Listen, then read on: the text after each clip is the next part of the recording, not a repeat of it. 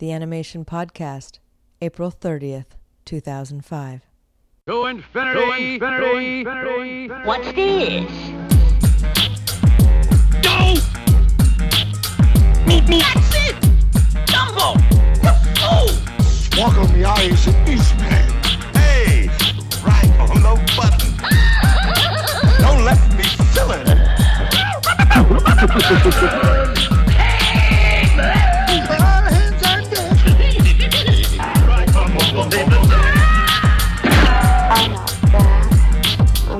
drawn that way. I'd like to work with you if you don't mind. You will join me for dinner. Oh, goody. Now it's like this, little britches. And beyond. Hey everybody, this is Clay. Welcome to show number one of the Animation Podcast. First, I want to thank you for coming by and checking out the show, and uh, I think if you're an animation fan, you'll be glad you did. Now, I don't want to talk too much up front about the show because I want to get to the guest, but I do want to say that the main inspiration for this show is uh, the fact that so much of what I know about animation comes from reading handouts and lecture notes and um, interviews of great animators of the past. And it's always a rush for me when I see some new clip of video or someone has an audio file that, you know, really gives you insight into who they were and what it was like when they were creating such amazing work. So, my big idea here is to get together with the amazing talent working in animation today and let them tell us in their own words who they are and what they think about animation. So, I'll cover some more details about the podcast after the interview, but for now, let's just get on with the show. I couldn't be more excited about my first guest. His 25 year animation career has brought life to so many classic characters, including Scar, Jafar, Hercules, Gaston, Lilo, and even Mickey Mouse. He has built a legendary collection of animation art that rivals any that I know of, and he's a walking encyclopedia of all things Nine Old Men. It's hard to find a more passionate proponent for the art form of animation, and I'm honored to present part one of my interview with Andreas Deja. Well, the first thing, uh, could you just pronounce your name? Because I've heard your name said probably five different ways, and I don't know if any of them are right. Well, it's interesting because when I came here, it was Deja, Andreas Deja, because that's what we say in Germany. That's that's what I grew, grew up with. So it's a like German that. name?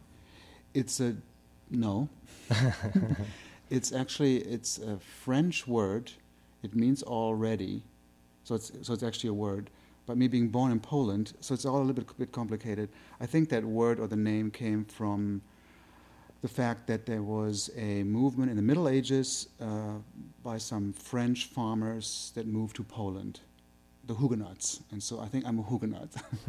uh, but when I came to this country, people can't really say Deja, or that- it's just a strange word to, to say. So um, then the Spanish people said, Is it Deja? And I said, why, why don't we say deja? Because it is a French word like deja vu. So anyway, it's, it's deja. Okay, great. and Andreas, right? Yeah. Obviously. Well, that's good to know. So I guess the, the first question I was curious about is was art a big in your life when you were growing up? Was your family artistic or did it just kind of come from you?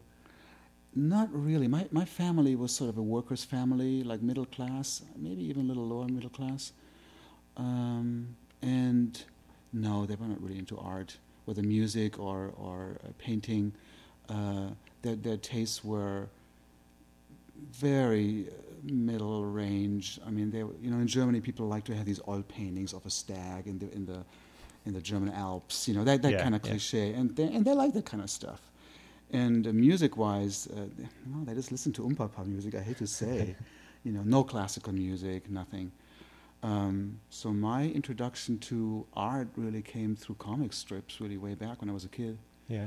And um, remember a friend of mine gave me about like five or six. I was still in kindergarten, and my parents didn't buy me any comic strips because that was just not good stuff. You know, read a good book basically. But um, I was immediately fascinated with the images, you know, and the, and the stories and all of that, especially Disney comics. Had you seen animation at that time or No. Maybe a few clips. No, we didn't even have a TV way back when I was five. We had it later when I was seven or eight, maybe even nine. We had it way late. And uh, it was a black and white TV, and I remember they had the w- wonderful world of Disney in German, Walt speaking German, which is pretty funny. uh, guten Abend. um, and uh, I just remember those clips from Mickey Mouse shorts. Those I remember very vividly. And just the roundness of Mickey Mouse and just how insanely appealing that was, and how as a kid I just couldn't take my eyes off this. So that was the first contact, and I think that's probably how it started. Uh-huh. And I've heard you say that uh, I think Jungle Book was the first film you went to. Yeah, then a few years later, because again, my uh, parents didn't, didn't take us kids, I have two sisters, didn't take us to the movies. It just wasn't that kind of thing. And uh, so I had a little pocket money. And um, it came out, let's see, in 67, that's kind of 68. So I was 11 years old when Jungle Book came out in Germany. And yeah, that was my, my first feature and changed my life forever. Yeah. And what, Like- what was it about it? From one day to the next, it was, it's really weird. It was, uh, I'd, I'd seen some clips, you know, on TV, this movie's coming up, new Walt Disney movie. And of course, then know, I had to see it. And I took a friend, and we had to t- take a train because it was playing in this in a town because we lived in this sort of small village almost. And um, it's hard to explain. It was like kind of the most beautiful thing you've ever seen in your whole life, you know. So how can that not uh, change you? Right. And then I remember I wanted to see it over and over again, and my mom got really concerned. And she said, she said, "No, dear, you just saw it yesterday." I said, "Can I have two more marks? You know, I want to see the movie again." And I, I just wouldn't get tired of it. Uh-huh. Did you, you know, at the time when you saw it, did you realize that you wanted to be an animator, or was it just something that just totally captured your imagination? And No, I actually wanted to do this. Oh, you saw that because I'd that's always drawn. I'd, I'd drawn since kindergarten. Ever, Okay. ever, ever since I can remember, actually, I, I drew always something. You know. And did you realize that people, there was this job to draw cartoons, or did you kind of see the movie and put the two together and realize this is where I'm going? Yeah, I'd, I'd read some articles about animation in, in magazines and newspapers about that there are people, artists called animators, who make these drawings move. So I, so I knew that, hmm. and I knew Walt Disney was in Los Angeles. I knew that too. It took me about a, another year to write a letter with the help of my English teacher because my English wasn't really there. so I sent this letter with basic questions. You know, how how do I train myself to become a Disney animator? You know, what what sort of schooling and. Uh, so they wrote me back a few weeks later, and that was good. no, that was. I mean, can you imagine? Because you have to see when when you live over there in Europe, it's so far away, especially in those days. Now everything is a lot closer. But way back, America was seemed to be so abstract and so far away, and all of a sudden you have a letter with the Mickey logo, or Disney Productions. I mean, that was a treasure. Just the envelope. Yeah. You know, it Yeah. was unbelievable because it was all of a sudden real. Yeah, I used You to uh, I call the studio and hang up. you know, I just call Oh, and wait for them to answer, then I hang the phone up. I was freaked out. but yeah, I mean, I can imagine just getting the letter and it just yeah, it just becomes real because Yeah. this place sent it to you, Right. you know, and and sure enough, they answered all my questions. It was just a form letter, uh, but they answered all those questions, you know. And I remember the the main one, the major one, saying, you know, don't send us any copies of our cartoon characters because you you can learn those later, you know. So you have to become an artist first and observe and do life drawing, spend time at the zoo, all of those things, and. Uh, it didn't really make sense right away, but then once I saw more features, like Bambi was being reissued, then I remembered those uh, things that they said in the letter about being an artist and knowing anatomy. I was like getting it all of a sudden. Mm-hmm. See, just seeing Bambi being animated, I thought, yeah, you have to know where the rib cage is and the knee and the heel, of course. And it clicked, and then then you couldn't stop me. Then I w- w- was at the zoo all the time, and I, I think I started life drawing when I was 15. Uh, which seemed a little early, especially to my parents. yeah, yeah. it was funny Was because I- like nude figure drawing? yeah, it was. Uh, and I brought the first drawings home. They wanted to see what I did, and there's these nude women, you know, on paper. And my dad, I remember, said, "So, so how do you do this? Did you guys have photographs and you work from photographs?" And I said, "No, we had somebody." And they were shocked. Again, my parents don't know anything about art. you Right, know. right. Bless them. but uh, uh, I had to explain, and I had to think about that for a while. It seemed kind of weird, and but then they were fine with it, and so I just moved on. And So did you did you have a plan like I'm gonna you know go to school here and then I'm gonna end up at Disney, or did you just realize that I'm just gonna spend all this time becoming a better artist and see where it takes me? No, it was pretty much geared toward Disney. Yeah. Even at that young age, I thought, what you're going to do is you're going to try. You're really going to try to make it happen. But it probably won't work because Dis- Disney is on such a high level. This is who they are. You know, I mean, come on, don't don't kid yourself. But somehow, you you had this sort of, uh, I guess, passion or instinct where you want to give it your best shot anyway. So work all those years. But you know, also. Um, it was really fun. It wasn't just like, oh, I have to do this portfolio. I have to go to the zoo. I loved that, and loved to seeing yourself getting getting better. Later on, I bought some Super 8 clips from Disney movies, you know, and they had a little uh, screener, and I could study things frame by frame, and that opened up a whole new world of studying. Yeah. It was exciting. I loved doing all that because I thought all this might lead to a job at Disney. Right. Maybe. Right. And at any point there, did you actually try animation, or were you just strictly drawing? No, I did. I Mhm. did, and you know, stupid. It was I, I, I did cel painting and backgrounds. You The know, whole thing. that, that stuff doesn't really matter, of course. You know, you can just use pencil and paper and do pencil tests. Right. To really yeah, learn but it. I mean, as a kid, you know, You you, know, think you have to do the whole package, and I was going to do a story at the zoo, uh, like an animated short, and uh, because I had spent so much time in, in zoos, and um, I remember I did a couple scenes about a, a guy who was feeding a fish to the seals. I remember painting the, all the cels of the fish flying across, and then I had a camel that was going to walk screen left, and I got so confused what's supposed to happen with the legs. And I think that was not more than one second, you know. But but I shot it, right. and even though it was horrible, but I thought it was kind of wonderful. Oh, yeah. you know, it was your first stuff ever, and it does move awkwardly, yeah. but to see something you've made there move, it is. Yeah. yeah, And then um, later on, I think I was about 18, I took a trip to London because I had heard of Richard Williams Studios and them doing these commercials, these animated commercials. So once I got there, they showed me some pencil tests of these commercials. And then it became all clear that's where the stuff is. This is what this is really all you need is just doing pencil tests. So then I went back home and did pencil tests and shot them on my Super 8. Did you actually go to um, school for animation or uh, an art college or something like Uh, that? What it was, um, I had met Hans Bacher, you know, famous art director, color designer extraordinaire. German, right? Yeah, German. Mhm. Um, I met him when I was about 16. And because in my life drawing class, uh, which was part of a, an uh, art school, they said, um, or the art teacher there said, you know, you're so crazy about Disney. And he was just rolling his eyes. He did not like Disney at all. but he says, I just had a, a student graduating from our program, and he's also mad about animation. And you should really hook up with him. And he, he felt kind of sorry for both of us, you know. And uh, so he gave me Hans's phone number, and we hooked up and, be, and became friends. And uh, so I thought, well, I'm just going to go to the same school that you went to then. Mm-hmm. But he did warn me. He said there's no animation course, but they really focus on life drawing, illustration. And I said, well, that's what the studio at Disney just told me to focus on drawing. So I went there for four years. But in terms of animation study, that was all self-taught. Again, with Super 8 movies and um, reading everything you can about Disney and Yeah. learning the Disney style, even. And I'm sure back then it was a lot harder to find information, especially was- in Europe. There was nothing. There was one book, Die Kunst des Zeichenfilms, The Art of Animation, which was out of print because it came out in 1960. Mm-hmm. And I had to go to this one library and keep rechecking it out. But there was nothing, the occasional uh, newspaper article, you know. So, uh, but if you're motivated, it actually makes you look for things and search things, you know, and there's something to be said about that, you know, because I didn't have anything. I didn't have money, nothing.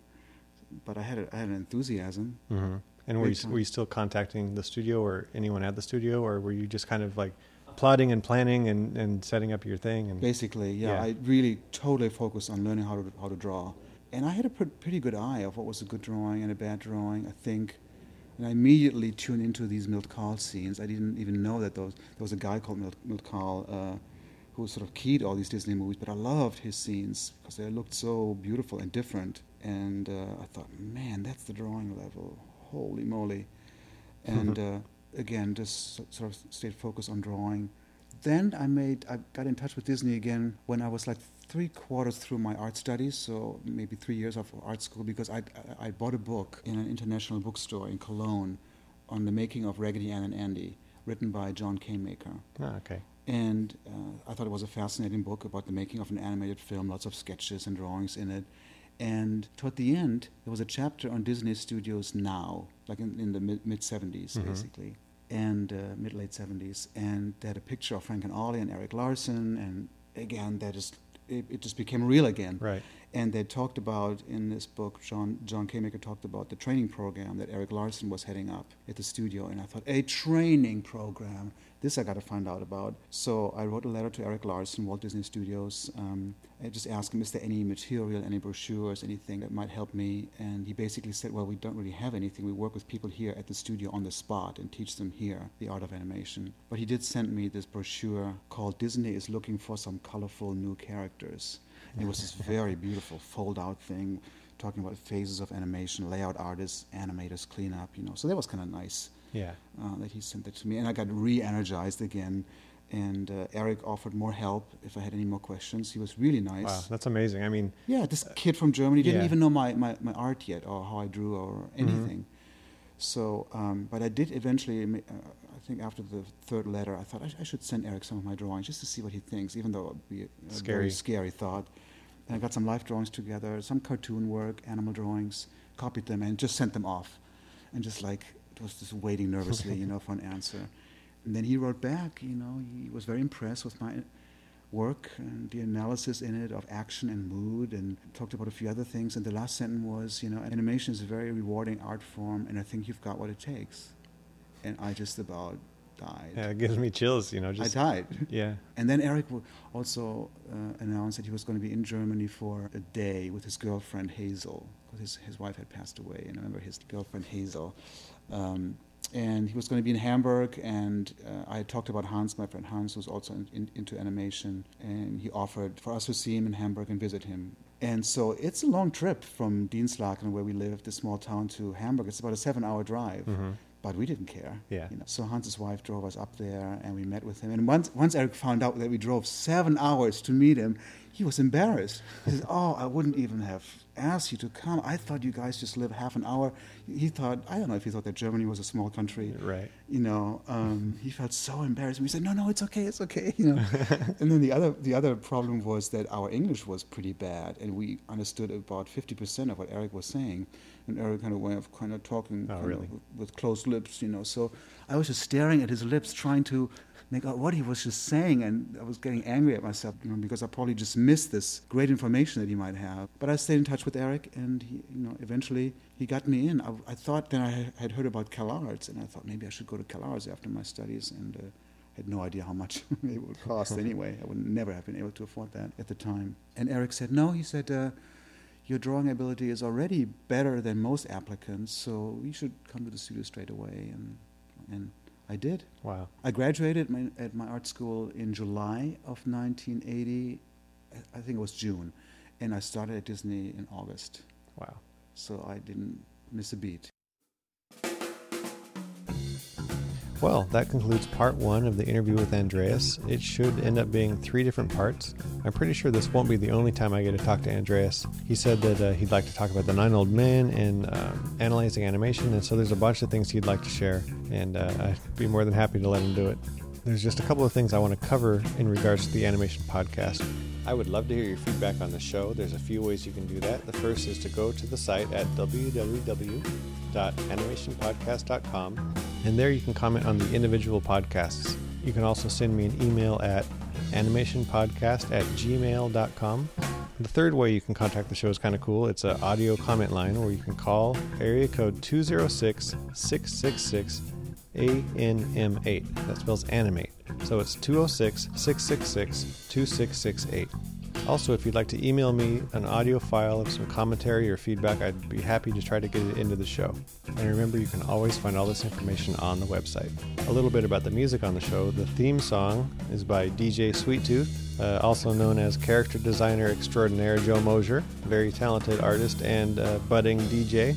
And the background music you're hearing now is by animator Bob Davies. I know there's a lot of musical animators out there, so if you'd like to have your music played on the Animation Podcast and you own the rights to it, send it to me at animationpodcast at gmail.com and I'd be thrilled to fit it into the show. Finally, one last thing. If you like the Animation Podcast, I'd appreciate it if you went to Podcast Alley and cast a vote for me. You can find a link in the sidebar of the main page of animationpodcast.com. Thanks for tuning in. I'll see you next time.